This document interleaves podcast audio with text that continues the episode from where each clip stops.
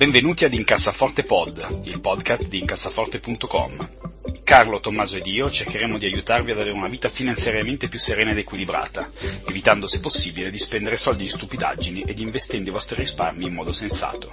Incassaforte Pod, il podcast di diventare ricchi. Oh, un'ultima cosa, questo podcast ha solamente scopo informativo ed il contenuto non è da intendersi come sollecitazione all'acquisto o alla vendita dei prodotti finanziari discussi.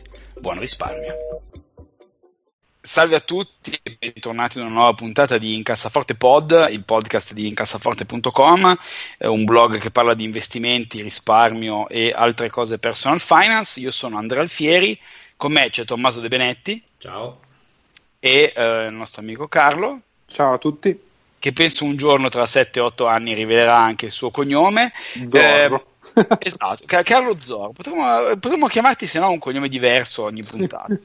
eh, Oggi l'argomento è salterà l'euro. Eh, da, bo- da, poco, non so quando uscirà questa puntata perché registriamo un po' alla volta, ma recentemente è appena stato eh, diciamo, formato il nuovo, il nuovo, governo con in Italia con Lega 5 Stelle dopo un lungo periodo eh, di sofferenze. Però durano e, così poco i governi, Andrea, che secondo me nel momento in cui esce qua non è nemmeno sicuro che ci sia ancora. Comunque. Tu dici esatto, probabilmente sarà vecchio di tre governi almeno questa nostra puntata, ma in questo momento abbiamo un governo abbastanza, o meglio, percepito come, come euroscettico e eh, sono successe alcune cose tremende e sostanzialmente la gente ha iniziato a pensare che potrebbe nuovamente saltare l'euro.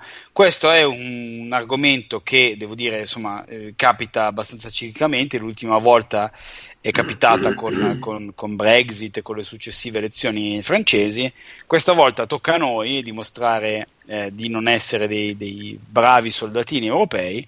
E quindi insomma la domanda che si fanno tutti è salterà l'euro? Innanzitutto vorrei chiedere a voi due cosa, cosa ne pensate. Carlo, secondo te eh, l'euro è veramente in pericolo? Ma io penso proprio di no, sinceramente. No, la, la, la, vedo, la vedo veramente difficile. Intanto perché per uscire dall'euro non è una cosa che puoi fare anche se la maggioranza in Parlamento dalla sera alla mattina. Cioè è un processo che richiede veramente anni e anni. Eh, per cui solo ce, ce ne stiamo accorgendo con la, con la, Brexit, tra l'altro, sì, che non, non, hanno neanche l'euro, quindi è, vedere quanto è difficile uscire per ecco. loro.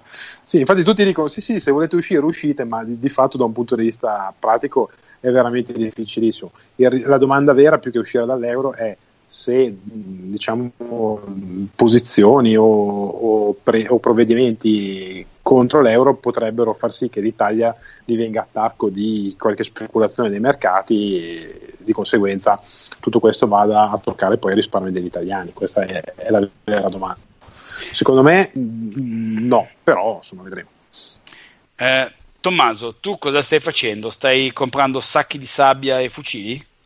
Ma io no, eh, onestamente i miei problemi con l'euro sono minori, eh, nel senso che vabbè, i miei vabbè, risparmi in Italia sono molto relativi e sono più che altro immobili. Eh, sono più preoccupato di eventuali problemi con la Russia che però hanno, non hanno a che fare con l'euro, eh, però così qualche giorno fa la Svezia, eh, che sono sempre un po' come si dice, entusiasti di fare cose in anticipo, ha distribuito dei volantini che spiega alla gente come rifugiarsi nei bunker antiatomici. quindi, quindi un minimo di perplessità ce l'ho. Cioè, tu, tu, tutto questo per non generare allarmismo, esatto, esatto. esatto. Fantastico. tipo, in caso arrivasse Godzilla, esatto. No, però, ehm... scusa, cioè, riguardo alla cosa della puntata, io in effetti qualche domanda avendo iniziato a investire da poco e non capendo chiaramente un cazzo, ce l'ho, e nel senso che eh, una delle, delle, cose che abbiamo qui nella scaletta è se salta l'euro cosa succede alle nostre azioni. Eh, no, io, ma infatti, eh, eh, scusami, vai, vai. No, io avendo comprato in euro presumo non, non un granché, eh, però non ne sono sicuro di questa cosa. Ma no. guarda, per me la, la, cosa è innanzitutto, io, a me piace andare un po' per gradi, no? E, e dire, ok, primo, eh, si parla di panico, scoppia l'Europa, scoppia l'euro. Intanto, intanto iniziamo a chiarire che, che, possibilità c'è che questo accada. Eh, mh, Carlo crede che sia bassa, io credo che sia piuttosto bassa, devo dire la verità, perché per, con tutte le sue imperfezioni l'euro è una cosa di cui naturalmente come tutte le invenzioni recenti e uno tende a dimenticarsi degli aspetti positivi e focalizzarsi su quelli negativi, cioè il fatto che uno possa andare tranquillamente in Austria, in Germania, in Francia, eccetera, e, e pagare in modo semplice, che è un, un vantaggio mostruoso naturalmente, perché eh, uno tende, tende, un po' a dimenticarsene, il fatto che uno possa investire a sinistra e a destra senza difficoltà è un altro vantaggio mostruoso che uno tende a dimenticarsi, il fatto che l'Italia, che ha un debito storicamente eh, abbastanza elevato, eh, abbia tassi di interesse su questo debito molto molto bassi grazie all'euro è un altro dei vantaggi che la gente tende a dimenticarsi. Quindi eh, io credo che alla fine, visto che poi quando bisogna farle le cose bisogna poi veramente mettersi lì seriamente a decidere se sia una cosa intelligente o meno, poi uno ci pensa, ci pensa due o tre volte. E quindi il, il primo passo era quello, capire c'è possibilità che salti l'euro. Secondo me le possibilità sono basse. Ehm, la prossima è, in caso saltasse l'euro, cosa succederebbe? Carlo, tu volevi aggiungere altro o volevi passare già al eh, secondo No, no, no, io eh, volevo solo fare la, la distinzione tra sa- saltare l'euro come sistema e l'Italia uscire dall'euro, perché sono due cose ovviamente diverse. Quindi Beh, se, se, diciamo che adesso per, per quanto io probabilmente se l'Italia esce dall'euro ma es- eh, esatto, cioè è, è, abbastanza probabile che eh, se l'Italia dovesse staccarsi, diciamo che verrebbe a mancare comunque uno dei principali eh, certo. effettivamente tre, tre, nodi, perché i, l'euro di base, per quanto io non abbia una grandissima stima dell'Italia come sistema paese dal punto di vista economico, però di fatto non essendoci gli inglesi, non essendoci gli svizzeri, eh, l'euro di fatto sono, sono, sono tedeschi, eh, francesi, italiani e spagnoli, quindi insomma eh, se saltano gli italiani viene a mancare più di un quarto di, del, del, del, totale, ecco, quindi eh, sicuramente lo metterebbe, lo metterebbe, in crisi. Ehm, sicuramente non sarebbe una cosa positiva, io credo, per quanto sia difficile fare delle previsioni in questo, in questo, senso, bisogna capire cosa potrebbe accadere al, all'investitore medio. Quindi andiamo un attimino a vedere ne, nello specifico, perché eh, quello che succede in caso dovesse saltare l'euro dipende un pochino da quello che uno poi possiede. Nel senso che se uno è un italiano in Italia e possiede una casa, il fatto che salti l'euro mm, voglio dire, mm, una cosa che gli, gli, dà anche poco fastidio, non so cosa, cosa ne pensi Carlo. Uh, nel breve periodo sicuramente sì, poi diventa un problema tutto quello che è, ha a che fare con, eh, con, la, con, la, svalutazione della moneta nel lungo periodo. Se quindi un domani dovesse chiedere un finanziamento per qualsiasi motivo, se a un certo punto probabilmente avesse bisogno anche del sistema sanitario nazionale, poi lo stesso sistema per andarsi a finanziare con una moneta che non vale più niente, che cosa fa? A chi va a chiedere i soldi, visto che è sempre in perdita? Boh. Eh, c'è, c'è un, un, un, effetto cascata che francamente non, non ho idea di come, di come, si possa prevedere. Quello, quello sì. non lo so. Però la tua casa rimane evidentemente la tua casa. Chiaro. Esatto, se uno possiede una casa, comunque possiede una casa. È chiaro che non, non, vedo come possa essere positivo il fatto di una distruzione dell'euro, nel senso che questo mi sembra un periodo storico, adesso per la prima volta mi lancio in, in, in considerazioni pseudo-politiche, ma mi sembra un periodo in cui la gente ama pisciare contro vento, no? Quindi dopo un periodo di grande globalizzazione che chiaramente ha fatto solo bene all'umanità, adesso andiamo, andiamo indietro dopo che avevamo fatto l'euro adesso si pensa di tornare indietro. So, sono cose che secondo me non hanno, non hanno globalmente una, una, un outlook positivo, però certamente nel breve periodo nessuno può sapere cosa, cosa possa succedere. Eh, il punto è l'unica soluzione, perché poi adesso eh, le previsioni eh, non valgono niente. Uno deve pensare cosa può fare per mettersi a riparo.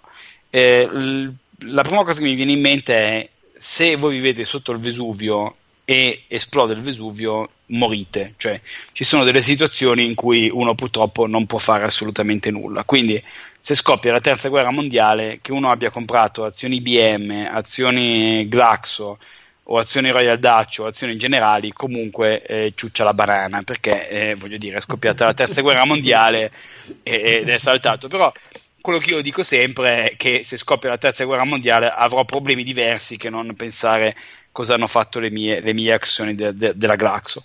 Um, l'unica cosa che effettivamente un investitore può fare, secondo me, è quella di provare a diversificare. io lo dico sempre, io acquisto azioni europee molto, molto, molto alla grande, diciamo quindi eh, con, con mm, pounds, con, con, franchi svizzeri, con, con azioni tedesche, francesi, eccetera, eccetera. Se dovesse l'Italia uscire dall'euro, possederei anche tutte queste azioni di queste aziende di altri paesi che quindi sarebbero, se non per il momento di panico, ma sostanzialmente non toccate dal, dal, da, da, questo, da, questo, cambiamento. Sì. Ma eh, ti faccio una domanda, eh, nel caso in cui l'Italia ci fosse insomma sentore che si sta per uscire, no? c'è questo famoso piano dove eventualmente un'uscita verrebbe fatta um, in un weekend con le banche chiuse per evitare le fughe di, eh, eccetera, di, di capitali all'estero, eccetera. Ora la mia famiglia ha il vantaggio di avere due figli su due, tutti e due, uno che sta in Germania, una che sta in Germania, mia sorella, e io che sto, sto qui.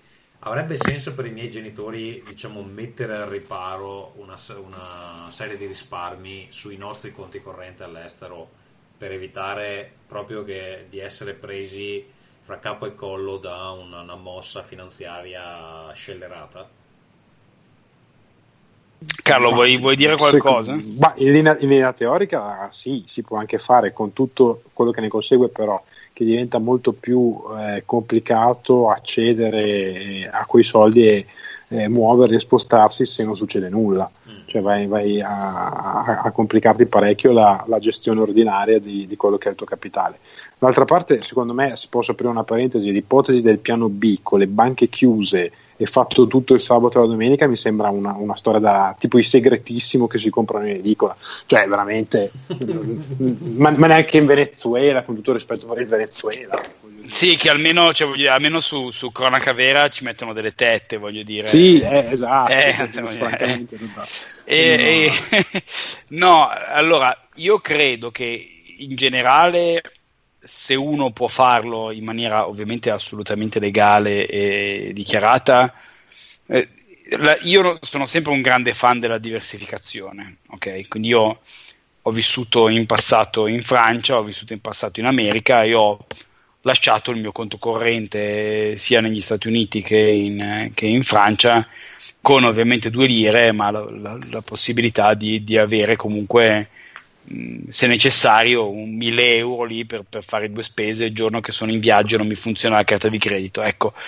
se tu hai la fortuna di abitare in Finlandia, tua sorella in Germania e i tuoi genitori hanno un miliardo di fantastiliardi in Italia, il fatto che magari loro ti regalino un po' di soldi e li mettano in Finlandia, perché no? Insomma, voglio dire, cioè se, secondo me è una, è una cosa avere tutte le uova nello stesso paniere non è mai una cosa eh, eccezionale. E se uno ha la possibilità di cambiare ciò è, è, bene, è, bene, che lo faccia.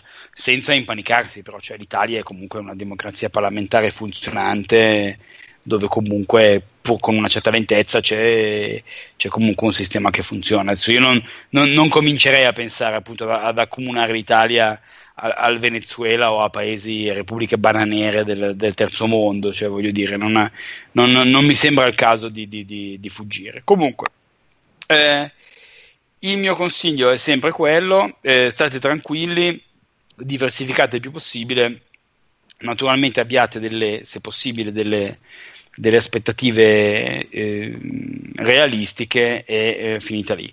Però, eh, scusa, passiamo a... scusa Andrea, mm. la, la, mia domanda iniziale eh, rimane, cioè gli investimenti che io ho fatto in Italia in euro, comprando azioni però sulle borse di altri paesi, sono in pericolo nel caso di un'uscita dell'Italia dall'euro oppure no? No, allora tu possiedi, se, facciamo finta un esempio stupido, sì. eh, ammettiamo che tu abbia, non so, la banca eh, Pinco Pal e tu abbia acquistato delle azioni della Siemens per prendere proprio un'azienda enorme tedesca su, eh, hai comprato 100 azioni della Siemens. Se domani l'Italia esce dall'euro, tu non rischi assolutamente nulla, nel senso che eh, per, per, una questione proprio di, di legge, eh, tu sei proprietario delle azioni della Siemens, quindi la, la banca presso la quale tu le detieni è unicamente un custodian, si dice, non so, Carlo, tu magari sai sì, qual sì, è, un, è, un, è un no, custode, um, è, è, il depositario, diciamo, è, è, quello che ti fa da tramite, te, te le tiene, esatto. te le muove, te le compra e te le vende, ma sono tue. Beh, però sono tue. Quindi, se la banca se... fallisce, eh, comunque in qualche modo... Esatto, e in realtà è la stessa domanda che la gente si poneva quando c'era la crisi delle banche venete, non so, di Vicenza, eccetera. In realtà, se uno possiede, allora, se, se, tu, sei, se tu hai delle obbligazioni della banca Unicredit e l'Unicredit fallisce, sei una merda, perché, eh, perché l'Unicredit non può ripagare i propri debiti. Ma se tu possiedi delle azioni Siemens, delle azioni IBM, delle azioni Apple, delle azioni Facebook, tramite un conto Unicredit, se l'Unicredit dovesse fallire, cosa che non credo accadrà, ma stiamo parlando ovviamente di ipotetici, ehm, comunque loro sono soltanto dei, dei, custodi dei tuoi titoli, quindi posto che ovviamente sarà una grandissima rottura di palle perché loro falliranno, ti si bloccherà il conto, eccetera, ma da un punto di vista legale sei tu il proprietario delle, delle azioni, quindi non ti possono portare via nemmeno un centesimo. Quindi da questo punto di vista, se tu hai comprato delle cose diciamo tedeschi, inglesi, svizzere, francesi, eccetera, e l'Italia dovesse uscire dall'euro, tu non hai, non hai nessun quindi rischio. la gestione verrebbe semplicemente spostata altrove, non so dove, ma da qualche altra parte. Esattamente. Io, fisicamente sì. in mano non avrei comunque niente, quindi se non c'è una banca di mezzo non, non ho modo di accedere a sta roba, giusto? No, eh, cioè, poi sai, Tommaso, voglio dire, se poi arrivano i generali in Italia e con i carri armati magari ci portano via tutto, però voglio dire, per, per quello che è la, la, la, la legge oggi eh, funziona così. Funziona che se la tua banca fallisce o se crolla l'euro, tu in teoria sei, sei proprietario delle tue cose. Diciamo che se, senza avere la, l'uscita dall'euro può succedere un caso molto simile semplicemente quando un titolo viene delistato da una borsa. Per esempio, se tu compri un titolo americano sulla borsa di Francoforte in euro, in euro, se su quel titolo ci sono pochi scambi, a un certo punto vedi che la borsa lo delista, cioè lo toglie dal listino, tu hai comprato le azioni in valuta europea su quella, bo- su quella borsa e non puoi muovere il titolo. È una menata a livello burocratico, cioè devi contattare la tua banca, in questo caso, che contatterà il mercato, che ti sbloccherà le azioni e te le farà ricomprare in un altro, un altro, su un'altra piazza, ecco. però di fatto le azioni sono sempre tue. Ok. Ok. Bene, passiamo invece al consigli di leggere, ascoltare o vedere. Io ho eh, questo, questa settimana ho un bellissimo libro, io sono un avido sommozzatore e c'è un libro che serve a farvi stringere ehm, diciamo le chiappette eh, che si chiama Diver Down di un signore che si chiama Michael Anghe, eh, che è un, eh, un istruttore eh, sommozzatore. È un libro molto, molto mm, banale eh, che eh, diciamo, raccoglie una ventina, trentina di casi, di incidenti di sub e che poi successivamente, spesso mortali, e che successivamente poi spiega perché sono accaduti e cosa avrebbe potuto prevenirli. Eh, è un libro, se volete, un po' che gli fa stringere lo stomaco, perché onestamente si parla di, poi di annegamenti, di, di, di, cose piuttosto po' sgradevoli, però se siete un sommozzatore è estremamente utile perché eh, se lo leggete prima di andare a fare delle immersioni, la voglia di fare delle stupidaggini vi passa immediatamente. Allora, la cosa importante è... Pronto? Abbiamo perso Andrea, probabilmente, Abbiamo perso Andrea. probabilmente è annegato. è annegato. Si è tuffato. Vuoi... Mm, vuoi parlare del tuo Andrea? Vado, vado... Andrea? No, vabbè, vado sì? io dai. Sì, ah, ok, è tornato. Ecco, sei, tornato. sei tornato a galla. Scusate, dove mi avete perso? Al, eh, sub.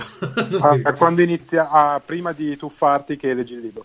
Ok, molto bene. No, eh, dicevo, questo libro consiglio di Diver Down, che è un libro che parla di incidenti che accadono eh, nel mondo dei sommozzatori e principalmente è di un signore che si chiama Michael Lange, che è un, un istruttore eh, molto molto quotato, che spiega per quale ragione questi inconvenienti, questi incidenti accadano e cosa bisognava fare per, per prevenirli. Quindi è un libro sgradevole da leggere perché comunque si legge appunto di, di annegamenti, eh, di morti o di quasi morti, eccetera. Però se letto prima di andare a fare immersioni vi fa passare la voglia di fare stupidaggini, che poi è la cosa, è la cosa più importante perché immergersi è una cosa meravigliosa. Io è probabilmente l'attività che amo di più in assoluto eh, dal punto di vista delle mie vacanze però eh, un, diciamo, è un'attività che perdona poco, uno sbaglio tremendo e rischiate di non poterne fare più un secondo. Quindi questo è un bellissimo libro, molto utile perché vi aiuterà a comportarvi in modo estremamente safe. Si chiama Diver Down di Michael Lange. Tommaso. Sì, allora io non ho una roba da leggere, da consigliare, ma ho una cosa da fare ho iniziato un corso online che si chiama Elements of uh, AI, eh, quindi Artificial Intelligence, AI se vogliamo dirlo all'inglese. Um, lo trovate all'indirizzo course.elementsofai.com ed è un corso che è offerto dall'Università di Helsinki in inglese, eh, parla di appunto intelligenza artificiale e se lo completate eh, sono sei capitoli, ogni capitolo è diviso in tre lezioni, eh, quindi tu mi insegni Andrea, 18. 18, 18. Eh, sono 18 lezioni, eh, piacevole da leggere, ben fatto, ben scritto, eh, relativamente semplice, ha degli esercizi da completare alcuni facili, alcuni non così facili. Io in matematica sono abbastanza scarso e, e quindi ogni tanto mi perdo eh, perché ci sono delle parti dove comunque bisogna fare dei calcoli. Eh, comunque è, è, appunto questo corso gratuito sull'intelligenza artificiale e se lo completate con una certa percentuale di successo ehm, ottenete anche un uh, certificato che si può aggiungere a LinkedIn eh, che avete, che avete mh, mm, finito il corso, eccetera. È completamente gratuito e quindi ve lo consiglio se vi interessa un po' l'argomento. Ma dai, che meraviglia! Ma completamente gratis? Completamente gratis. Fantastico. Finlandesi, stiamo avanti. Carlo. Allora, io invece vi consiglio questa settimana un, uh, un, libro che è The Pirates of Somalia, Inside the Hidden World, cioè dentro il loro mondo nascosto, di eh, Jay Badur, che è un, uh, uno scrittore americano, la sua prima opera. Tra l'altro di questo libro è uscito anche un film recentemente con uh, Al Pacino nel ruolo di coprotagonista, non di protagonista. Ehm, ve lo consiglio perché... No, non, è, non, è, quello con Tom Hanks. No, no, quello è Capitan Phillips. Eh, esatto. Infatti poi, infatti, poi, ci arrivavo perché viene citato anche Capitan Phillips in questo libro. Cioè, Jay Badur era un, un ragazzo americano che è finita l'università in un anno estremamente vantaggioso per l'economia mondiale, cioè alla fine del 2008. sì. Esatto, si trova a un certo punto eh, in Canada, meglio, non è americano, è canadese, a fare ricerche di mercato veramente, di, ver, veramente squalificanti, tipo come sono messi i tovagliolini sullo scaffale del supermercato e perché spostare i tovagliolini più in alto, più in basso. Eh, può essere una questione di vita o di morte. A un certo punto decide ovviamente di, di, di, cambiare, di dare una svolta alla sua vita e a seguito di un incontro con eh, un ex giornalista ormai in pensione decide di darsi al giornalismo d'assalto, cioè verso il, il 2003 assolutamente con un'email riesce a entrare in contatto con il neopresidente eletto della Somalia. Eh, riesce a entrare in contatto con, eh, con questa persona e quindi viene invitato cioè, in ha Somalia. risposto alla famosa email del principe nigeriano. Esatto, esatto, esatto. Una cosa del genere. Eh, solo che stavolta era vero. E quindi lui è il primo occidentale che in quel periodo erano gli anni successivi ai fatti che si vedono a Mogadiscio in Black Hawk Down per dire. Eh, è uno dei primi, eh, l'unico meglio, l'unico occidentale, giornalista occidentale a mettere piede in Somalia e eh, lì decide di raccontare dall'interno questo paese che tra l'altro ha una storia veramente affascinante, eh, lo si scopre leggendolo nel, nel, libro che è un libro molto puntuale, molto factual, cioè molto pieno veramente di, di, di, di fatti, molto ben circostanziato. E eh, sostanzialmente racconta eh, di questo giornalista che va a intervistare i principali pirati de- della Somalia, no? chiedendogli quali sono le ragioni per cui, per cui, agiscono in un certo modo, che cosa fanno, che cosa vogliono ottenere, eccetera.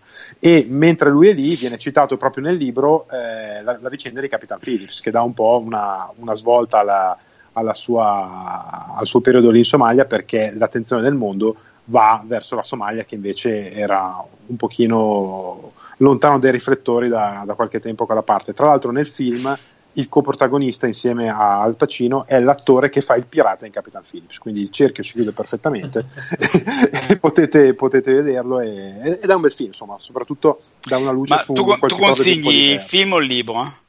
Allora, secondo me prima il libro e poi il film. Perché il film è fatto molto bene, però il libro è un pochino più circostanziato ma anche il percorso contrario per chi vuole approfondire se gli è piaciuto il film eh, si può fare tranquillamente. Ecco. Potrebbe essere una buona, una buona sì. cosa. Bene, bene, eh, passiamo alla, alla, mm, rubrica che manca da un po', la spesa stupida per farsi umiliare. Eh, continuiamo con Carlo. Carlo, che dai, a questo punto stai parlando, hai parlato così bene dei, dei pirati della Somalia. Esatto. Giusto, hai fatto anche la figura dell'uomo colto, quindi adesso mi sembra giusto umiliarti. Adesso mi squalificherò, mi squalificherò esatto. subito, eh, dicendo che la mia spesa stupida della settimana sono dei videogiochi puzzolenti. Adesso vi dirò che cosa, che cosa ho comprato. Cioè, eh, sostanzialmente ehm, ero alla ricerca da, da, qualche tempo di un po' di, di vecchi videogiochi perché eh, mi è venuta questa un po' mania delle, delle cose vintage, delle cose retro e sono andato a recuperare dei, dei, vecchi videogiochi, tra l'altro spendendo delle cifre non trascurabili, io non dico altro, eh, su, su, internet e eh, mi sono fatto arrivare questi, questi, vecchi videogiochi dal Giappone dove ovviamente ho dovuto attendere settimane e settimane, vi risparmio sdoganamenti, mica sdoganamenti e sbattimenti vari fino a quando mi arrivano questi giochi, apro il, il, pacchetto, sono bellissimi, sono in condizioni perfette, hanno solo un problema, puzzano di cantina in una maniera tremenda. E ho scoperto, tra l'altro, che ehm, questo per, per, per, i giapponesi è considerato una cosa molto grave, cioè non solo l'aspetto eh, fisico del eh, del gioco, esatto, ma di tutto quello che è vintage o, o, un po' retro, non solo l'aspetto fisico e le condizioni in cui sono tenute, ma anche l'odore, cioè una cosa bellissima può avere, loro danno un rating alle cose usate da A a, a E può avere un rating molto basso perché anche se è molto bella l'apparenza in realtà puzza di cantina, puzza di vecchio. Sì però ricordiamoci quindi... anche che i giapponesi sono quelli che si vanno a comprare le mutande usate ai distributori quindi insomma ma perché l'odore è importante su... nella loro cultura. Poi ognuno dà un peso come vuole e, e, quindi ho, ho speso un sacco di soldi per dare la roba puzzolente che meraviglia! Ma che videogiochi hai comprato? Che era poi l'unica cosa che ci interessava in realtà. Ho, com- ho comprato dei, dei, vecchi videogiochi per Super NES. Per me hai comprato della roba in Thai e non lo vuole dire. No, no, no, no, ho delle foto che lo dimostrano. Sto... ho comprato dei vecchi Quindi cosa hai preso? Super... Chrono Trigger? Ho comprato Chrono Trigger, eh, eh, ho comprato Final Fantasy 4 e 5 che in Occidente non sono mai arrivati. Uh, ho, comprato, ho comprato un Gradius per Super NES ho comprato un paio di altri giochi, Wonder Project, eh, un po' di roba carina, una decina dei, di titoli. La scusante dei giapponesi, però quelle cartucce lì puzzavano anche nuove, eh, quindi avevano un odore di plastica un po' particolare. Avevano un odore di plastica, sì, ma, no, ma, ma questo è veramente di cantina, okay. cioè veramente di, di rigattiere. Sì, però... tra l'altro Carlo, eh, informazione di servizio, io settimana prossima vado in Giappone, quindi se vuoi che ti compri qualcosa Fam, ti, fammelo ti sapere. Un, ti darò una mancolista. no, dubbio. perché poi vado anche da. C'è questo bellissimo negozio a Tokyo che si chiama tipo Super Potato. Sì, che è un, è, è, è un nome che fa molto ridere, devo dire la verità, perché la super, su, onestamente quando mi hanno, mi hanno, detto super patata non ho pensato propriamente a un negozio di videogiochi, però è così è. Quindi, ci, ho speso tipo... degli stipendi, ci ho speso degli stipendi al Super Potato, quindi conosco bene. molto bene, molto bene. Se vuoi che ti compri Caruga, fammelo sapere. Alla fine rimaniamo sempre dei nerd, eh, dei nerd maledetti. Tommaso, tu in cosa hai speso stupidamente il tuo denaro? Allora, io ho iniziato uh, a utilizzare Zalando, che non so se conosciate, comunque sì. è questo uh, negozio di abbigliamento online um, che ti permette di comprare la roba da un catalogo smisurato. Tu praticamente ti guardi i vestiti sulla loro, a dire il vero ho utilizzato nemmeno il sito, ho utilizzato l'app che hanno, ti guardi i vestiti lì selezioni quelli che ti piacciono, gli dici le taglie che ti servono, loro ti mandano uno scatolone con tutta la roba che tu hai ordinato, te la provi a casa tua, tieni quella che vuoi e gli rimandi indietro uh, quella che non, non ti piace con uh, lo scatolone prefrancato, quindi cioè, riporti, lo, lo, richiudi e gli rimandi la roba e loro ti rimborsano i soldi. Allora il problema è che vabbè, eh, l'avevo già utilizzato mia moglie, quindi sapevo che funzionava. Eh, a me fare shopping eh, dà un fastidio terribile, eh, andare in giro per i negozi cercando della roba e soprattutto non trovo mai delle cose che mi, che mi piacciono. Quindi vado in giro, perdo tempo, non compro niente. Zalando invece ha una buona selezione anche di cose che non si trovano facilmente nei negozi, quindi ho ordinato. Però, essendo la prima volta, sono un po' impazzito e eh, mi sono fatto mandare 15 capi di abbigliamento. Ma come 15? Qui, eh, sì, cazzo, cioè, scusa, ti mandano uno scatolone e ne fattene provi un po', no? Perché poi non è che me ne... Ma tutti in tre taglie. Non volevo tenermeli tutti, però volevo provarli. Il problema è che te li fanno pagare subito, no? E quindi mi è arrivata in uh, una cosa a carte credito 700 euro di, di roba da vestire. e, e, così alla fine me ne sono tenuti 3 o 4, credo, 4. Ho rimandato gli altri, che tra l'altro sono anche complessi perché li devi ripiegare bene, li devi mettere dentro le loro borsette, eccetera. E, e niente, dopo 10 giorni, 2 settimane mi hanno ridato i soldi però la prima botta sulla, sulla carta di credito sicuramente si è, si è, fatta sentire, ecco, diciamo così. E, e, e, in più sta cosa, siccome ti arrivano a casa, te li puoi provare con i vestiti che hai già nel, nel, nell'armadio, eccetera, chiaramente il business model ti invoglia a tenerti della roba che magari normalmente lasceresti in negozio. Ma ma sì, tu, Tommaso, questo... scusa, una domanda: hai preso una taglia per ogni coso oppure hai preso no, no, lo stesso capo 15, in due o tre taglie? 15, allora, stavo cercando una roba, uh, cioè che non è qualcosa che ti puoi mettere sopra una t-shirt che però non sia una felpa, ok? Non, non è che ci okay. sia così tanta scelta per, per, sì. per si, si, si, chiama perché... giacca. Sì, si chiama No, ma perché non volevo no. giacca, volevo tipo un gilet, qualcosa, no? E insomma, non sapevo. Mi sono preso 15 robe diverse, alcune chiaramente troppo giovani per il me di 15, per, per il me di 15 anni fa che ho rimandato indietro subito, altre invece erano carine e me le sono tenute. E volevo, un budget, volevo tenermi un budget di 200 euro, alla fine son, mi sono tenuto una roba extra e una spesa di 2,40. No, ma te l'ho chiesto perché qui, ah, soprattutto a Milano, la tecnica che va molto negli uffici per chi non ha tempo è ordinare, non so, la camicia in tre taglie diverse, una la tieni, due le mandi indietro, oppure ne prendi due, una la mandi indietro, quella che rimane indietro ti rimane a credito e così tu rimani nel loop e continui a comprare, a comprare eh, roba guarda, sul Il problema è che non sapevo nemmeno, cioè i modelli erano... No, no, certo, non sapevo certo. nemmeno il modello che volevo, capito? Non era il problema d'Italia. Quindi volevo provare un po' di roba e vedere cosa mi stava bene. Poi ov- ovviamente a seconda del vestito, cioè alcuni hanno la M che mi va stretta, alcuni hanno la M che mi sta larga, quindi bisognava provare un po' un po' di tutto. Comunque, vabbè, il sistema funziona, Zalando è una trappola, se non volete spendere soldi non scaricate mai l'app sì, no, ma guarda, io da questo punto di vista, cioè, io ho appena acquistato eh, tre paio di mocassini Clark, eh, tutti identici, in tre taglie diverse, e come diceva giustamente Carlo, no, poi perché su Amazon hanno i gratis, i returns, quindi certo, questo è qualifica di mia, di mia, spesa stupida, ma io non ho una seconda di spesa stupida, io ho recentemente cambiato lavoro, nel senso che mi trasferirò da una città all'altra e la mia azienda nuova mi darà una grossa macchina mm, diciamo dai, dai, consumi estremamente elevati e per cui io che sono stupidamente fricchettone ed ho ehm, questo grande amore per l'ambiente e per i risparmi ho ben pensato di dire no non posso utilizzare la mia automobile costosa che io non pago per andare al lavoro tutti i giorni, ma dovrò acquistare un mezzo eh, più efficiente. E per cui ho ben pensato di comprare uno scooter spendendo 2400 euro comprando uno scooter nuovissimo per, per, una cosa, cioè in alternativa ad una cosa che era gratis. Quindi vabbè, insomma, sono, sono contento perché comunque farò, farò del bene all'ambiente, salverò probabilmente delle balene